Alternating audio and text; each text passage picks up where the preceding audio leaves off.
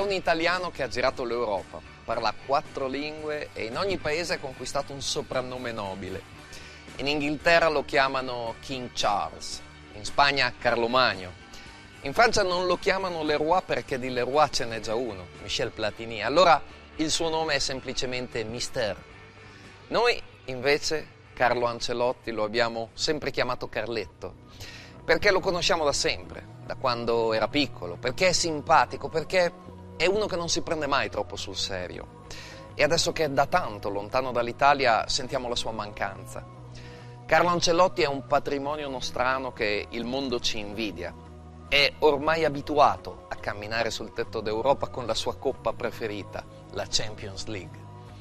L'ha vinta cinque volte, due da giocatore e tre da allenatore, insomma è lo specialista delle coppe. E infatti quando due anni fa la squadra più ricca del mondo, Real Madrid, cercava un allenatore in grado di vincere una Champions che mancava da troppo tempo, ha chiamato Ancelotti, o come lo chiamano loro, Ancelotti.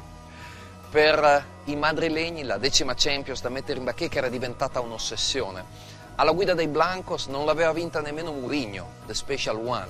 E allora ci ha pensato lui, alla sua prima stagione con il Real Madrid.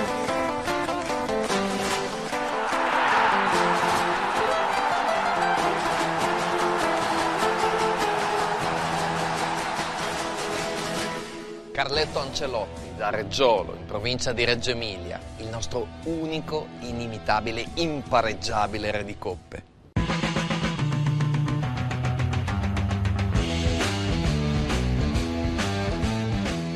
È il 9 luglio del 1979, quando un ragazzino un po' spaesato si presenta al cospetto del barone Nils Lidolm. Eh, l'impatto con Roma è stato un altro mondo, scoprire un altro mondo. Tutta questa gente era un po' traumatizzante per uno che aveva 20 anni. Ancelotti giocava in Serie C e ora si trova accanto a giocatori che ha visto solo nelle figurine. Talenti come Di Bartolomei, Pruzzo e Bruno Conti. Partiamo dal presupposto che io mi sono immedesimato a Carletto, sapendo da che realtà veniva lui e quella che era la sua timitezza, cercando di metterlo già subito a proprio agio. Beh, l'impatto di Carlo è arrivato un ragazzino, cioè per come si era presentato lui con questo facciotto bello, gonfio. Tortello sempre, io ho sempre chiamato Tortello. Ma io penso che saranno le prime partite in cui dovrò ambientarmi all'Olimpico, in quanto sono abituato a giocare davanti a 6-7 mila persone all'Olimpico. Di solito ce ne sono sempre 50-60 mila, quindi saranno le prime partite e poi penso che tutto diventerà normale.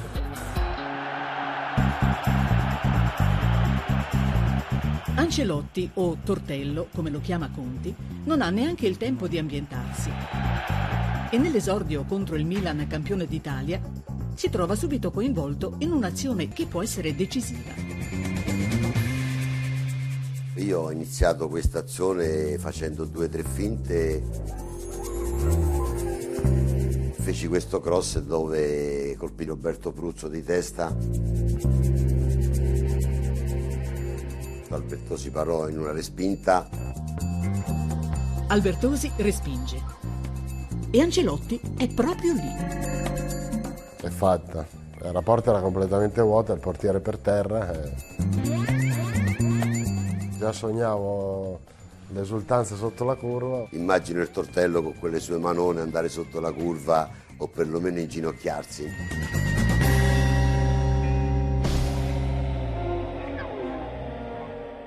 Tra il mio sogno e la realtà c'era di mezzo la testa di Albertori che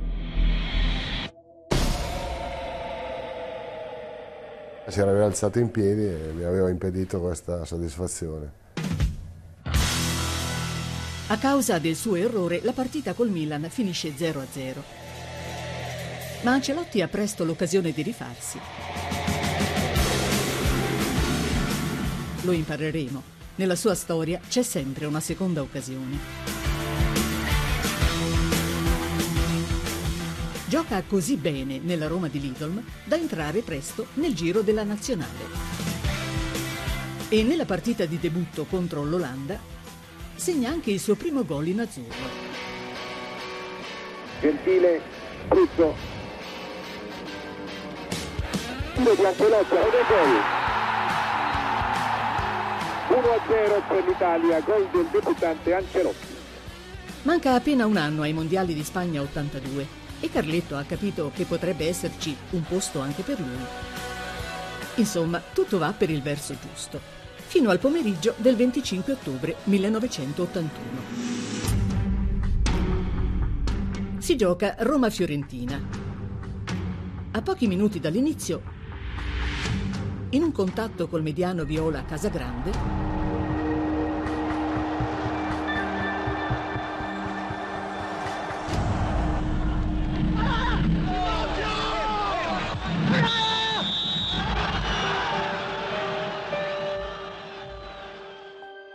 Un urlo risuona nello stadio olimpico.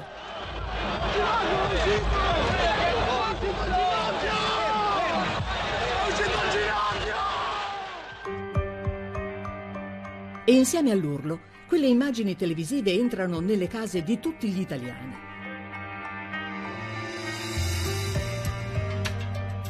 Tutti pensavano al peggio, è stato traumatico, sì sì, traumatico.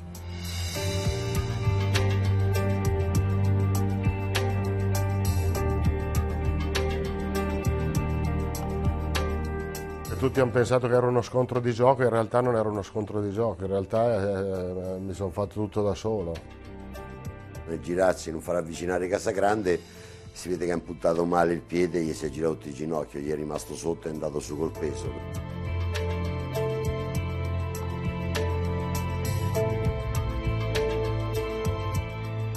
Abbiamo visto tutti era un infortunio brutto.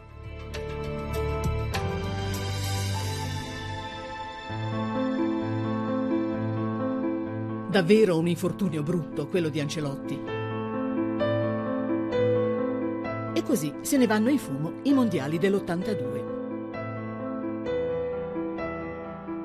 Solo dopo dieci mesi trascorsi tra letti d'ospedale, convalescenza e fisioterapia, Carletto finalmente può tornare a sorridere. Stai alla grande, che ho fatto giocare a tennis io lì garaggi. Ho fatto correre come un matto. Ho fatto ma si vede, va benissimo.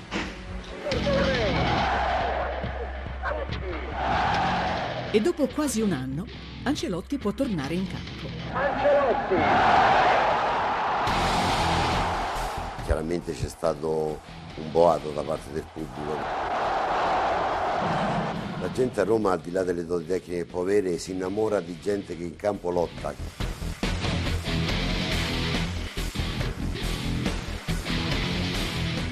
E non c'è momento migliore per tornare.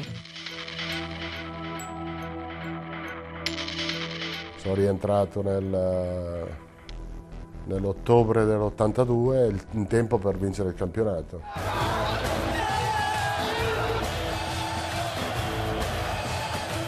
Ancelotti può festeggiare il suo primo scudetto.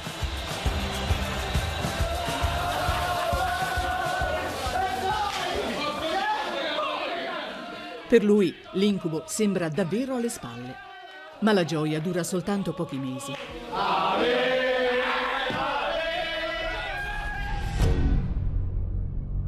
Il ginocchio fa di nuovo crack. Succede lo stesso, che, che, a dicembre contro la Juventus mi rifaccio male all'altro, all'altro ginocchio. Sì.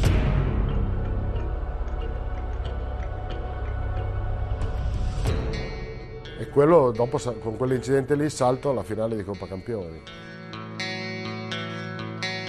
È l'ennesima rinuncia per Carlo Ancelotti. La sera del 30 maggio dell'84 si siede a pochi metri di distanza dalla Coppa. ma per lui sembra una meta irraggiungibile. Beh, è stata una sofferenza, sì. Quando tu hai un infortunio, la cosa principale pensi a recuperare il più in fretta possibile. Solo Dio sa quanto avrebbe voluto essere in campo in quella partita così importante e in quell'anno essere capitata una finale di Coppa dei Campioni allo Stadio Olimpico. Ma quella è una sera maledetta per i giallorossi. E il Liverpool conquista la sua quarta Coppa dei Campioni. Per Ancelotti, dopo la gioia dello scudetto, arriva il momento della delusione. Purtroppo il momento della gioia è, è un attimo. Solitamente la delusione ti rimane più addosso che non una, che non una gioia, devo capire perché, ancora non sono riuscito a capirlo. Finali così di solito capitano di rado nella vita di un calciatore. E Ancelotti in tribuna è uno spettatore impotente dell'incubo che ancora oggi tormenta il sonno dei tifosi giallorossi. Quelle bandiere rosse, quei tifosi inglesi che festeggiano, ad Ancelotti proprio non vanno giù. E lui è uno che non dimentica. Ma in quel momento non sa se potrà mai tornare a giocare ad alti livelli e magari un giorno scendere in campo in una finale di Coppa dei Campioni. Quando Ancelotti ricomincia a giocare a scommettere su di lui sono rimasti in pochi. Uno di questi nel 1987 è il nuovo allenatore del Milan, Arrigo Sacchi. Il sogno di Carlo Ancelotti è quello di vincere la Coppa dei Campioni e ha capito che solo il Milan può offrirgli una seconda chance per cancellare il ricordo amaro di quella notte romana. Trova un alleato prezioso in Arrigo Sacchi. Ancelotti giocava a Roma, aveva già avuto due crociati rotti e tre menischi. Io facevo una testa così a Berlusconi, mi prende Ancelotti e lui mi disse ma a Roma dicono che è una sola e gli dico se mi prende Ancelotti vinciamo il campionato. Berlusconi aveva manifestato questa sua perplessità a Sacchi e Sacchi gli aveva detto beh è meglio che c'è il deficit nelle ginocchia e non nella testa. Anche i suoi nuovi compagni di squadra inizialmente sono scettici. Sinceramente la prima impressione non fu delle più felici. In realtà dopo ci rendiamo conto che l'intelligenza è quella leggermente superiore probabilmente a tutto il resto della squadra. Ancelotti ha intelligenza da vendere e Sacchi lo trasforma nel regista del suo Milan, anche se non ha più la velocità dei suoi vent'anni.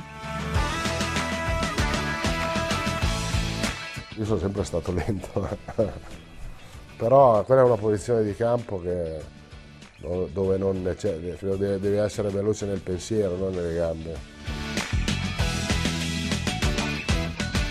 Maradona mi disse ma anche Ancelotti va forte. No, Ancelotti non andava forte, ma lui preveniva sempre.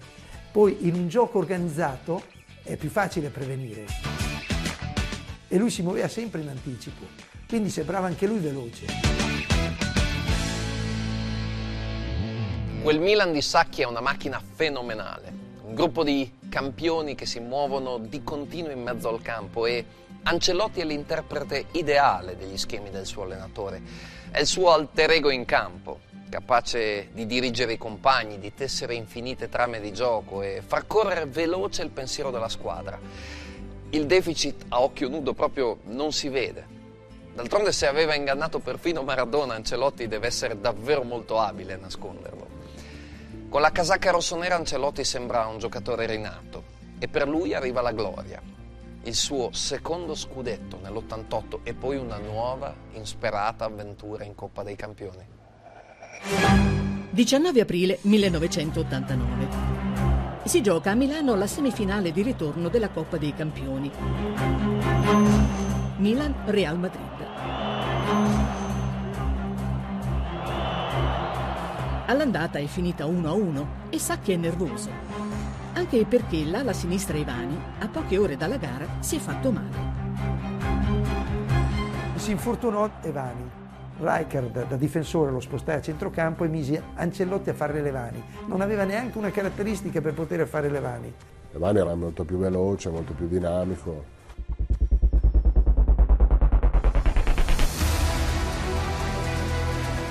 Anche se gioca in un ruolo non suo, quella sera Ancelotti non si fa intimidire dalla superbia dei giocatori avversari. Fermato ancora stupendamente da Ancelotti, gladiatorio come sempre.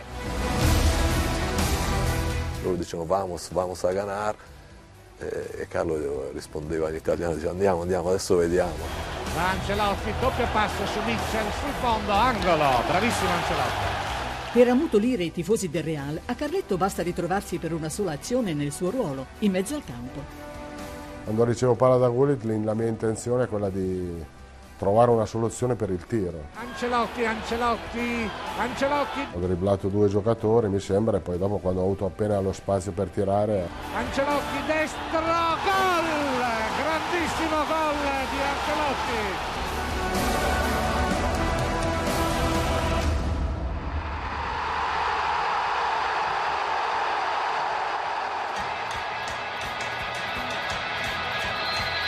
È stato l'inizio forse di una delle più grandi partite del Milan.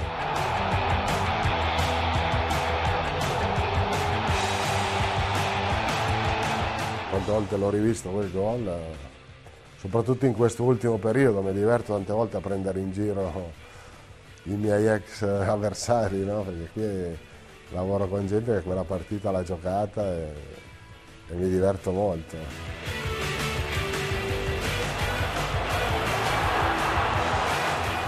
Stato il gol più importante della mia carriera. Ancelotti apre le danze e il Real è sepolto da una selva di reti.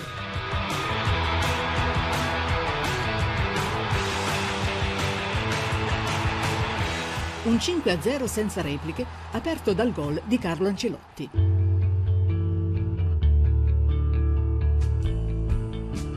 È la sera in cui Carlo Ancelotti inizia la sua trasformazione da semplice pedone a re di coppe. L'uomo da battere in Coppa dei Campioni.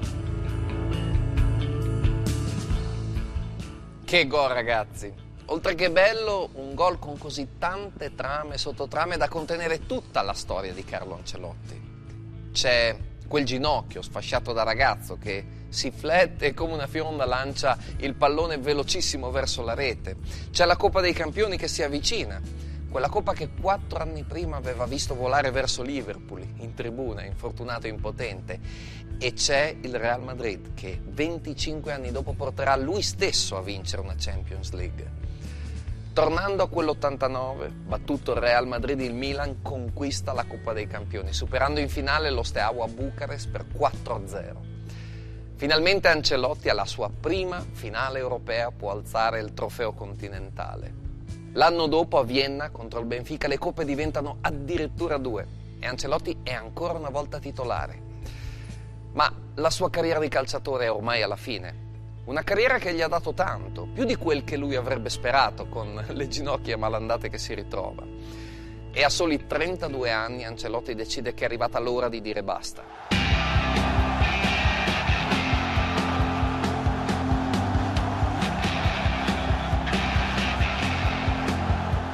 Ma nel film della vita di Carlo Ancelotti siamo solo alla fine del primo tempo. E dopo un breve intervallo inizia subito il secondo tempo, la carriera da allenatore. Il primo a volerlo in panchina è proprio Arrigo Sacchi, come vice della nazionale ai mondiali del 94. Poi la Reggiana e finalmente nel 1996 il ritorno in Serie A alla guida del Parma.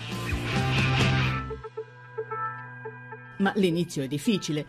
Nelle prime partite la squadra stenta a decollare. E Ancelotti ancora non si sente a suo agio nel suo nuovo ruolo. Un conto è parlare di calcio tra amici, un conto è che sei davanti ai giocatori che stanno lì, ti ascoltano, che dopo possono dire guarda questo che cosa ci sta dicendo, che cavolate che dice, perché quando, quando io ero calciatore, che c'erano gli allenatori che parlavano, facevo oh, un'altra volta, no?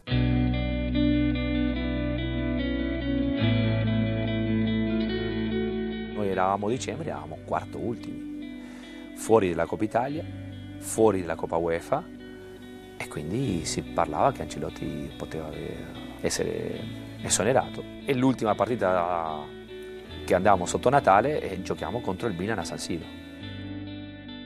un dirigente mi dice, no, non faccio il nome perché mi dice se non vinci sta partita siamo costretti, eh, la squadra va malissimo, eh, siamo purtroppo. Ma io dico ma giochiamo in trasferta, un pareggino, no no, dobbiamo assolutamente, ma no ma un pareggino, siamo alla vigilia del Natale, un pare... no no dobbiamo assolutamente vincere, se no purtroppo siamo costretti a cambiare. E quei disgraziati dei giocatori che cosa mi avevano fatto? Era la vigilia del Natale, cosa mi avevano regalato? Le valigie. No, vabbè. Altro che valigie. A sorpresa il Parma batte il Milan a San Siro. E inizia un'incredibile rimonta che lo porta da meno 13 a soli 3 punti dalla Juve capolista. Fino allo scontro diretto. Il 18 maggio, allo Stadio delle Alpi, il Parma va anche in vantaggio grazie a un autogol di Zidane. Passa clamorosamente in vantaggio alla mezz'ora il Parma.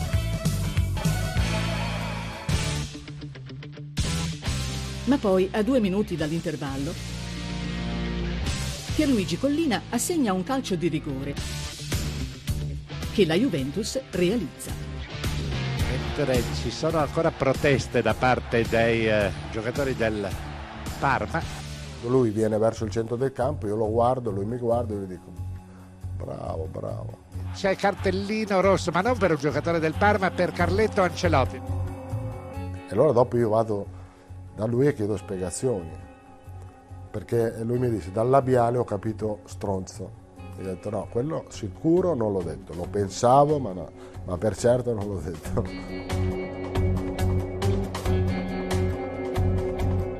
La partita si chiude sull'1-1 e a fine campionato il Parma arriverà secondo, alle spalle della Juventus, per soli due punti. Proprio la Juve l'anno seguente chiama Ancelotti a sostituire Lippi sulla panchina bianconera. Per Carletto però l'accoglienza a Torino non è certo delle migliori. Spero che se ne vada a giugno. Io sono per Lippi e basta. Non ci piace come allenatore, comunque abbiamo pazienza. Primo giorno è stato bellissimo, ci hanno accolto bene su, sull'obelisco davanti alla sede, c'era un bel messaggio.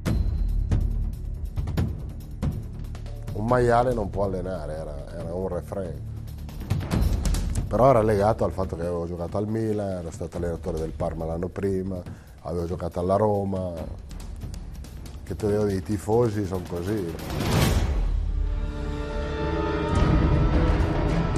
Ancelotti ha solo un modo per superare l'astio che lo circonda, vincere il campionato. Ma il 14 maggio del 2000 lo scudetto naufraga all'ultima giornata. Finisce sott'acqua, travolto dal diluvio di Perugia.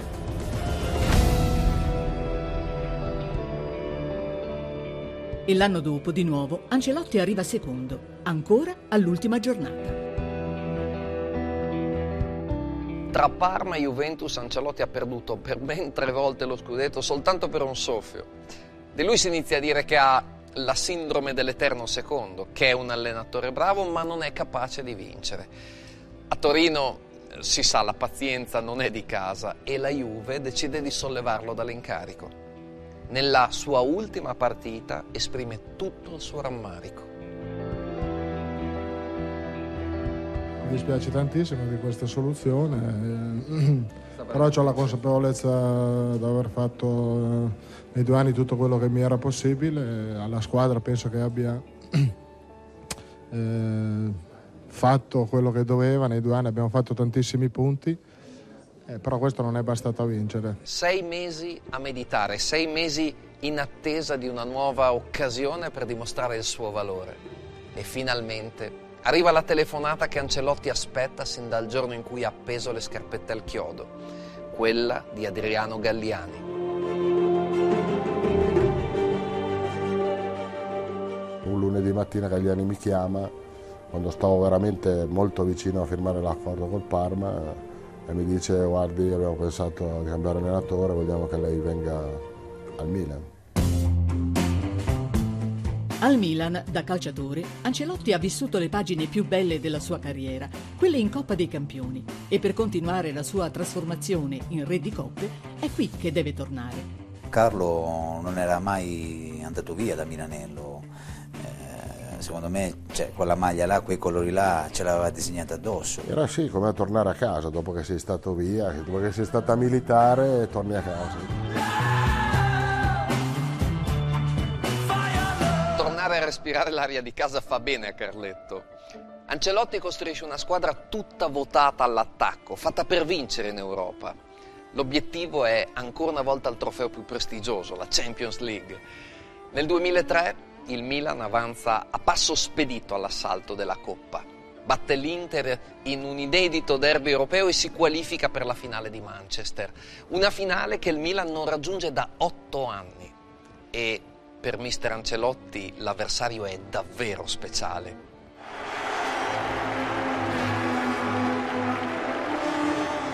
Manchester, stadio Old Trafford, 28 maggio 2003, finale di Champions League. Il passato e il presente di Ancelotti, da una parte la Juventus, dall'altra il Milan. Ecco, un'altra volta, la famosa seconda chance di Ancelotti. Una chance che ha studiato nei minimi dettagli.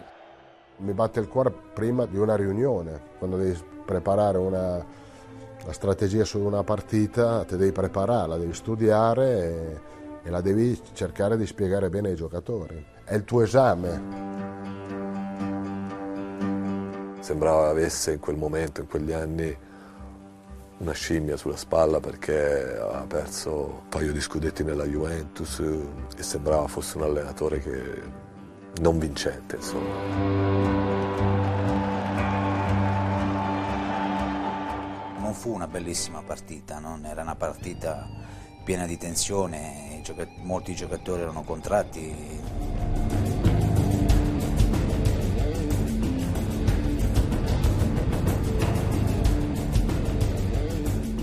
Partita vissuta a centrocampo dove non si riusciva mai a tirare in porta.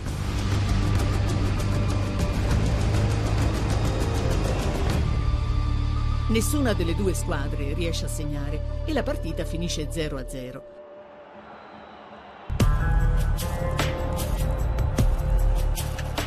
La finale tra Juve e Milan si deciderà ai calci di rigore e la tensione si legge sui volti di tutti i presenti allo stadio. Tutti tranne uno.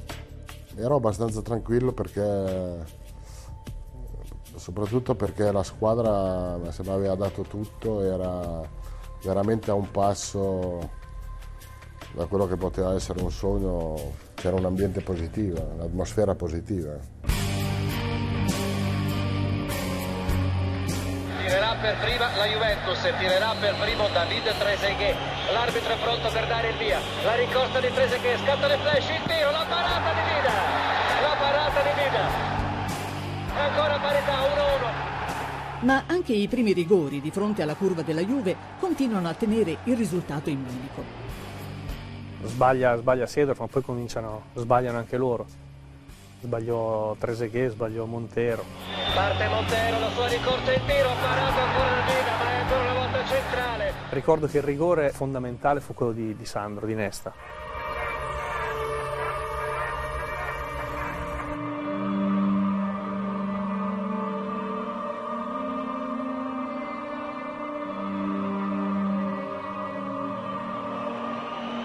La rincorsa in tiro e la rete di Alessandro Nesta.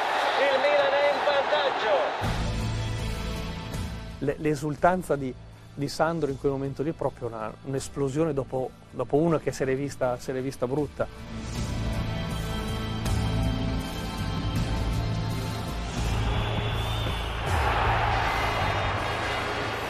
E all'ultimo tiro tocca a Shevchenko. Tutto è pronto, grande tensione all'Old Trafford di Manchester. Potrebbe essere l'atto conclusivo di questa finalissima. Sheva guarda nervosamente l'arbitro. Parte Shevchenko, il tiro e il gol! Il Milan è campione d'Europa!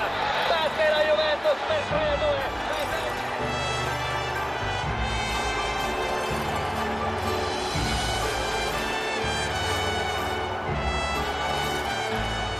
2! Il Milan esplode di gioia di fronte al silenzio della curva juventina.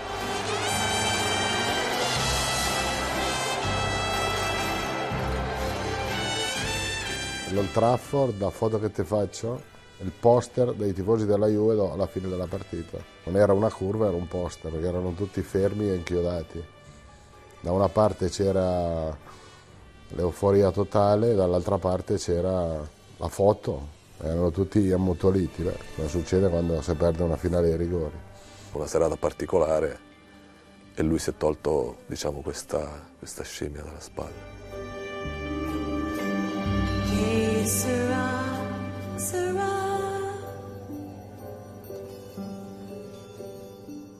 Non c'è soddisfazione migliore di trionfare contro una squadra che ti aveva mandato via proprio perché non sapevi vincere. Per Carletto Ancelotti la prima Champions da allenatore ha il dolce sapore del riscatto. Si è scrollato di dosso la fama di eterno secondo e l'anno dopo vince anche lo scudetto. Poi, nel 2005, raggiunge di nuovo la finale di Champions League. Questa volta di fronte ci sono gli inglesi del Liverpool. È un avversario che Ancelotti ha sempre ammirato, ma che gli fa anche tornare alla mente brutti ricordi. Vent'anni prima, quando era calciatore, la sua Roma era stata battuta nella finale di Coppa dei Campioni proprio dal Liverpool. E come vi abbiamo raccontato, Ancelotti, fuori dal campo per i suoi problemi al ginocchio, aveva dovuto assistere al trionfo dei Reds. Ora, nella finale di Istanbul del 2005, se li ritrova ancora una volta sulla sua strada.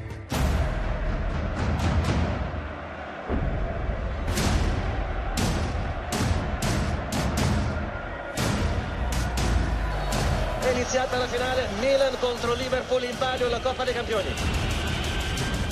Che quella di Istanbul sia una finale diversa dal solito lo si capisce sin dall'inizio. Batto Pirlo, mette in mezzo, la girata, la rete! La rete di Paolo Maldini! Maldini fa un gol su uno schema preparato in allenamento. E dopo tre minuti siamo già in vantaggio.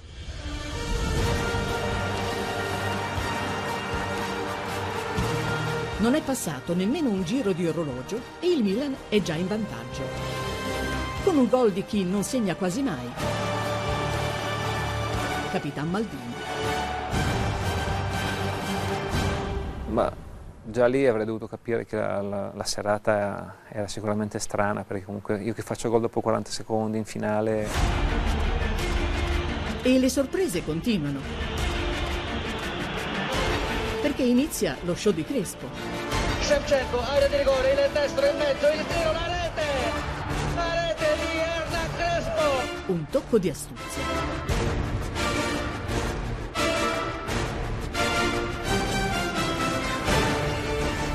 Attacco del Milan, il taglio! E un delizioso pallonetto. La terza rete di Hernan Crespo! Il Milan si porta sul 3-0! L'attaccante argentino è incredulo. Alla vigilia non doveva nemmeno essere in campo. non mi pareva vero.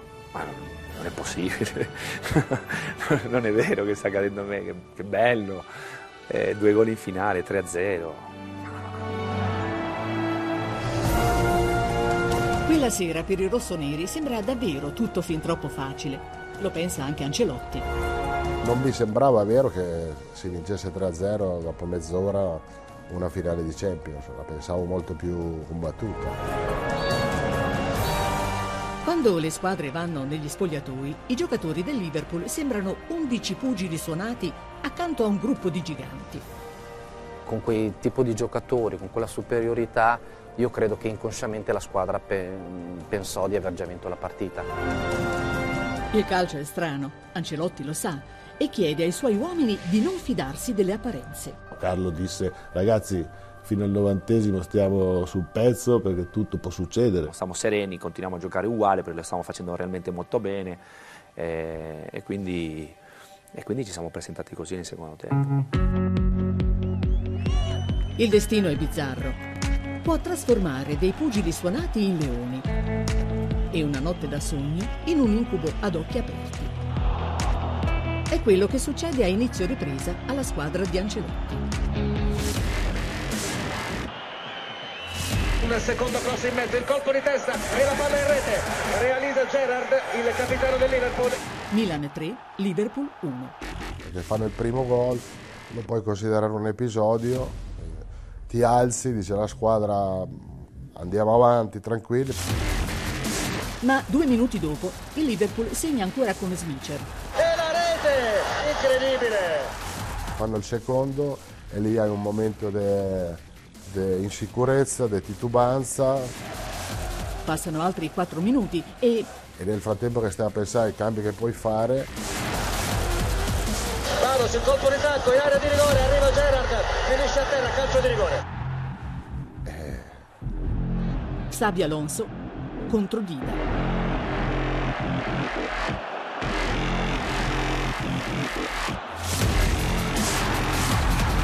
Milan 3, Liverpool 3. L'incredibile è accaduto. e dopo tutto ricomincia. Tutto ricomincia.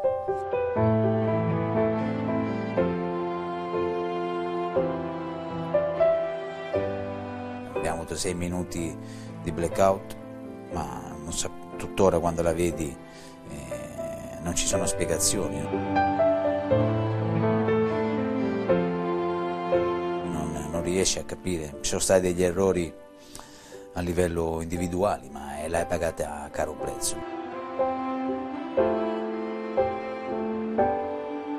Quei sei minuti, diciamo, fra virgolette, maledetti per noi, eh, ha trasformato a- il Liverpool in un'altra, in un'altra squadra.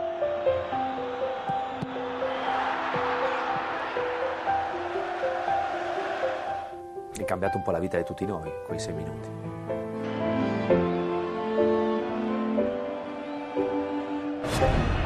Il Milan cerca disperatamente di ribellarsi al suo destino. Fino alla fine abbiamo cercato di fare il gol, supplementari, tutti all'attacco. E a pochi secondi dalla fine dei supplementari ha la grande occasione di portarsi sul 4 a 3. Serginho, ancora un cross, palla a girare, colpo di testa, la respinta di Dieter e poi ancora una volta, incredibile Dudek, due volte su Shevchenko. Diceva no, diceva non la può sbagliare quella lì.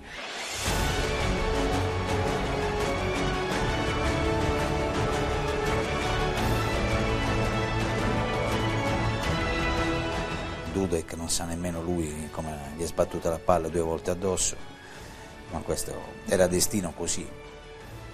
Lì ho capito che era destino. Lì ho capito che non era per noi. E dopo, dopo quando arrivi ai rigori vedi che la, la, la- la palpebra è spenta. Finale di Coppa dei Campioni contro il Liverpool ai calci di rigore. Per Ancelotti è un autentico déjà vu, 19 anni dopo la finale vissuta da giocatore con la Roma. E anche questa volta, come quella, Ancelotti può solo guardare gli altri tirare i rigori. Parte Serginho, la sua rincorsa, il tiro sbagliato, la palla è alta. Sbaglia prima Serginho e poi Pirlo. Sbagliato Pirlo, secondo rigore sbagliato dal Milan. Il Milan ha soltanto un'esecuzione a disposizione. Quando Shevchenko si presenta sul dischetto per l'ultimo tiro, davanti a sé non ha solo il portiere Dudek, ma qualcosa di molto più grande. La fatalità di qualcosa che si è ormai deciso.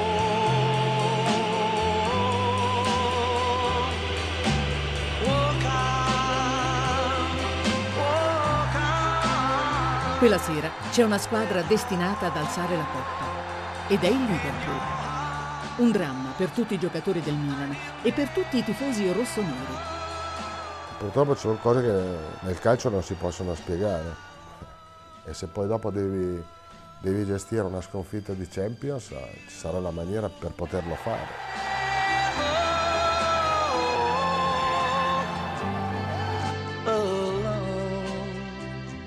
Il calcio è uno sport bellissimo proprio perché a volte non risponde a nessuna logica. La tua squadra gioca uno dei migliori primi tempi della storia e poi in soli sei minuti getta tutto al vento. Se sei l'allenatore di questa squadra hai solo un modo per riprenderti da questo trauma sportivo. Devi solo sperare di avere una seconda chance. E ormai l'abbiamo capito, Carlo Ancelotti è un uomo che attira a sé le seconde occasioni. È il 2007, sono passati due anni dalla disfatta di Istanbul. Il Milan sta per tornare a giocarsi la finale di Champions League e l'avversaria sarà ancora una volta una squadra inglese. Forse il destino ha deciso di dare una mano a Carlo Ancelotti. A volte, perché i desideri si realizzino, basta crederci. Ed è così che il Milan si trova a giocare di nuovo in finale contro il Liverpool. Milan contro Liverpool, la ripetizione della finale di Istanbul. Ed eccole qui, l'una di fronte all'altra. C'era una volontà atroce di rigiocare la finale. Eravamo convinti che se il Liverpool giocava la finale non è che la poteva vincere un'altra volta, no? E comincia la grande finale di Champions League.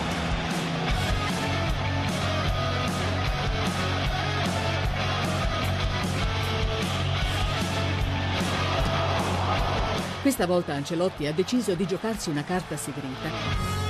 Il vecchietto Pippo Inzaghi. Ho votato per lui anche se la sua condizione non era ottimale. Lo mettevo in campo mica per correre, Pippo, lo mettevo in campo per far gol. E la carta segreta di Ancelotti fa il suo mestiere al 45esimo. Va Pirlo! Inzaghi e la palla in rete! Il Milan è in vantaggio con Inzaghi che ha deviato! Proprio lui! Super Pippo! Ma a Super Pippo un solo gol non basta. E a otto minuti dalla fine Inzaghi! Inzaghi a giramento! E la palla al dentro! È il raddoppio!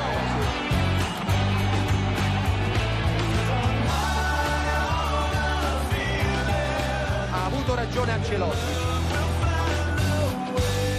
Dopo due anni hai la possibilità di, di una rivincita e, e quella sì era una rivincita per quello che c'era successo nel 2005. e finalmente Ancelotti può tornare ad alzare quella coppa per lui tanto cara. You're so very special. Ed è stata una liberazione, la voglia di, di voler condividere, quasi con le lacrime agli occhi. Ce lo ricordiamo tutti.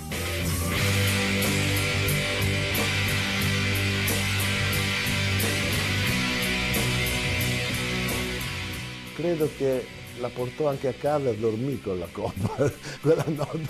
Il giorno dopo mi pare che la portò a casa e proprio invece del cuscino aveva la coppa nel letto.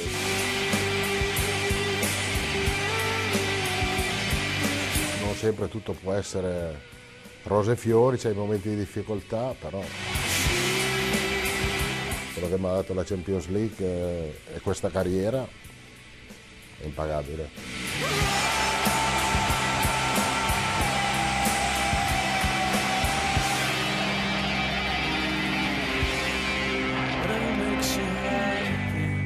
Una carriera straordinaria quella di Ancelotti, una carriera che ancora non è finita.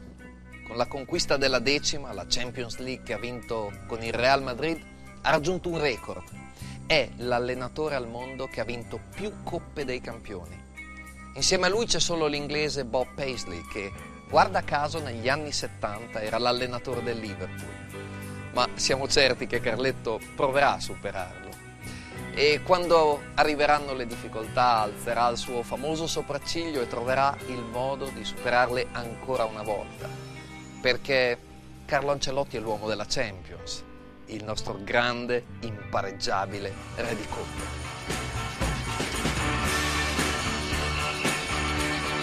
Wake